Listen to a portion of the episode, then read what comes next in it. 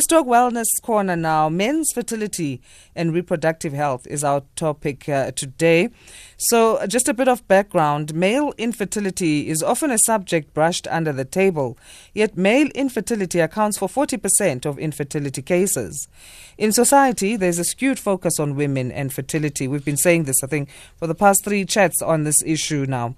According to Vitalab, lifestyle choices as well as hormonal, physical, and psychological problems may result in anything from the complete absence of sperm to a low sperm count, abnormal sperm shape problems with sperm mobility, or sperm that's completely immobile. Further, today we shine then the spotlight on the role men in the conception journey do have or play and having more open conversations on men's reproductive health. And this is our final discussion on our World Fertility Awareness Month mini series. Joining us is Dr. Fezile Mkhize, a medical doctor. Dr. Mkhize, good morning. Thanks for making time for us. Hello, Zanda. Thank you so much for having me. Um, it's such a, an interesting thing to be discussing and unpacking, um, especially from the male perspective. Yes, absolutely. We're so glad we could get a man to talk about this. yeah, we've been talking to so many ladies in our wellness corner. So, of course, and and I think it's um, we've just found that because women are so comfortable when it comes to going in and, and seeing doctors, they have a gynecologist, they have somebody who's their touchstone when it comes to issues um, around uh, their reproductive kind of health they tend to be the ones who are more ready to come in and open up and discuss it. Where um, when I was working in neurology, mm-hmm. uh, you'd find that if there were issues uh, such as this one, it was quite a tentative thing. Uh, people would tend to come in their 40s.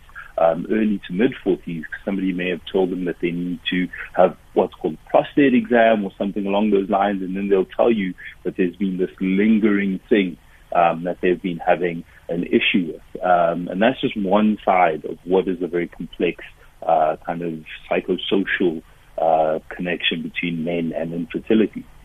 Let's start by understanding the, the process of producing sperm, and it's mm. quite a, a, complicated one, which is mm. different mm. from what you know maybe we might think. But what yeah. goes into this process, and, and how is it affected over a male's lifespan? So what actually happens is it's got um, a number of factors. So the actual sperm cells themselves are made in the gonads or the testicles. Um, most people will know them as. But what will stimulate them to be produced are a number of hormones. Testosterone comes into play. Um, FSH is another hormone, and LH, um, which are hormones that originate and come from the brain that signal down to uh, the body down to themselves, and when they're secreted or when they're actually produced, that then stimulates the production of the sperm that's within the testicles. And then for them to continue to remain healthy, for them to continue to remain mobile, because those are some of the things that you test when you're actually assessing um, semen and sperm to see if you have good quality. All of those things also depend on the continuation of uh, those kind of hormones to be at good levels. Um, and they are then kind of um, subject to a number of things like testosterone. If you are somebody who's markedly overweight, you can have quite low numbers of testosterone because of um, uh, the testosterone being converted to estrogen by certain kind of fat um, cells and fat um, um, converters. And then if you're very, very underweight, you can actually have an underproduction of testosterone. And that's because testosterone is also a hormone that is fat uh, dependent. So you actually create it with a certain number of fat. Um, and then mm-hmm. you have a look at testosterone when it comes to psychological stuff. So when you start talking about stress, if you are a very stressed individual, maybe at work, or even the concept of trying to have children because you haven't been able to, to do it within a certain time, you start to get very stressed stress hormones actually inhibit testosterone, so they end up mm. dropping it um, in in the body. So you can see that it has a number of um, kind of factors that come into play because there's a number of things required just to produce healthy sperm cells. So, can you supplement then for these uh, hormones, testosterone, mm. FSH, and LH? So what we tend to do is, of course, we can, um, and that is when you start working in um, with kind of the specialists within the fertility sector. But what we, we do is we always talk about a more holistically healthy lifestyle. Um, because one, that is something that's more attainable to, to the general public. Because when you start putting in very high doses or high supplementation of something, um, you start looking at certain prices, and not everybody can afford such treatments over long periods of time. So we start talking about the things that you should do just to make yourself generally healthier. And in so doing, will just naturally help your body to be able to be where you need to be. Uh, we then start to take kind of bloods and we start looking at levels. Um, and if the levels, depending on the reading, are very markedly low, we then also try to find a reason for it. And then so finding the reason, hopefully we can figure out a way to best treat it and that we can have a number of things getting back into sync and your body going back into um, a place where it's healthy enough and it's, it's, at the levels where you need it to be so that you are not going to be um, an issue when it comes to the fertility process. Okay, so we touched on some of the potential causes when it comes mm. to male infertility, uh, mm. over or underweight, uh, yeah. stress as well. You touched on one that one I think wouldn't normally think of because I'm thinking I wouldn't is mm. wearing tight underwear. Sure, sure, of course. And uh, I think a lot of people have heard something about that, but they don't exactly know what the physiological reasoning is. Mm. So um, when it comes to the testicles, the beauty of the body is that things are where they are generally for a reason. The testicles and the production of um, kind of sperm and to make sure that your your testosterone, which actually originates in the, the testicles, um, all of those functions are, are going well and are adequate, um, happen at a certain temperature. And that temperature is not the same temperature as your core temperature, which is close to kind of your 36, 36.5, mm. somewhere there. It's slightly less. And men will know that when it's a very hot day, the testicles tend to hang lower because they don't want to be as close to the body because the body is going to be generally quite hot. It's a hot day. When it's colder, you find that they then um, actually elevate and go up and get closer to the body because they don't want to drop the temperature too much. So that little regular or regulation that it has is because it needs a certain temperature to be able to function properly. When you then start wearing very tight underwear that may then press them up closer to the body, that could have an effect on uh, your ability for your, tes- your testicles to actually function. When you have um, very long hot baths, you're now immersing it in quite a hot environment and it isn't able to self-regulate because it's just in the water. Um, and over a period of time, that could potentially have an effect on function. So we always talk about uh, or talk to men um, that you need to be aware mm. that that is something that can affect you, um, and especially when it comes to people who are wanting to optimize themselves so that they can um, kind of have children and, and, and go through the process of pregnancy. That's just those little things that you can change to improve your chances. And there's that uh, stylish new uh, fashion look now where jeans are getting tighter and tighter. So I think we're now going to have to, to stay away from that for a bit.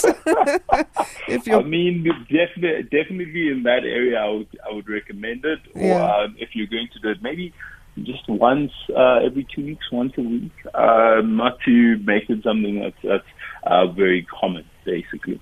Exposure to toxic chemicals, doctor, is another potential cause. So, will this li- uh, mean that those who live in cities are more at risk then of issues with male infertility, and maybe also uh, those who work in certain type of work that include uh, strong or toxic chemicals? Mm. Um, definitely depending, and again, this is this ends up being a person-to-person basis because um, you can kind of uh, have certain chemicals that are going to have an effect not just on your reproductive health, but on all sorts of other parts of your body.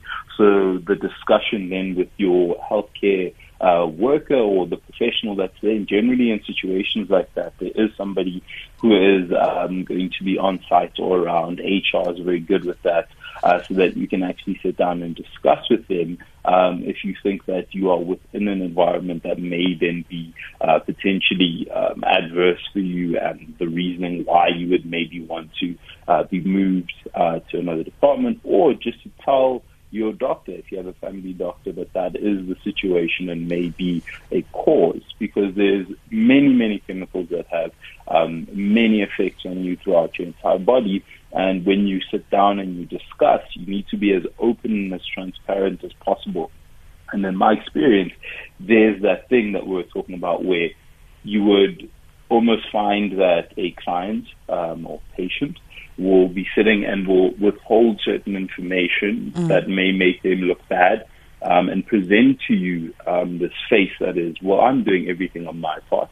Um, they think that um, infertility kind of will be associated with something like an erectile dysfunction. So it's like, of course, uh, mina ngikhona like I'm there I, mm. I, it's, it's, I'm strong as a man I do that part I execute my responsibilities adequately surely it must not be me but you also have this thing where you're not telling the full picture because you're wanting to look a certain way and if there's one person that you want to be able as possible it's the person who is in direct um, effect with your health, the person who is trying to optimize you.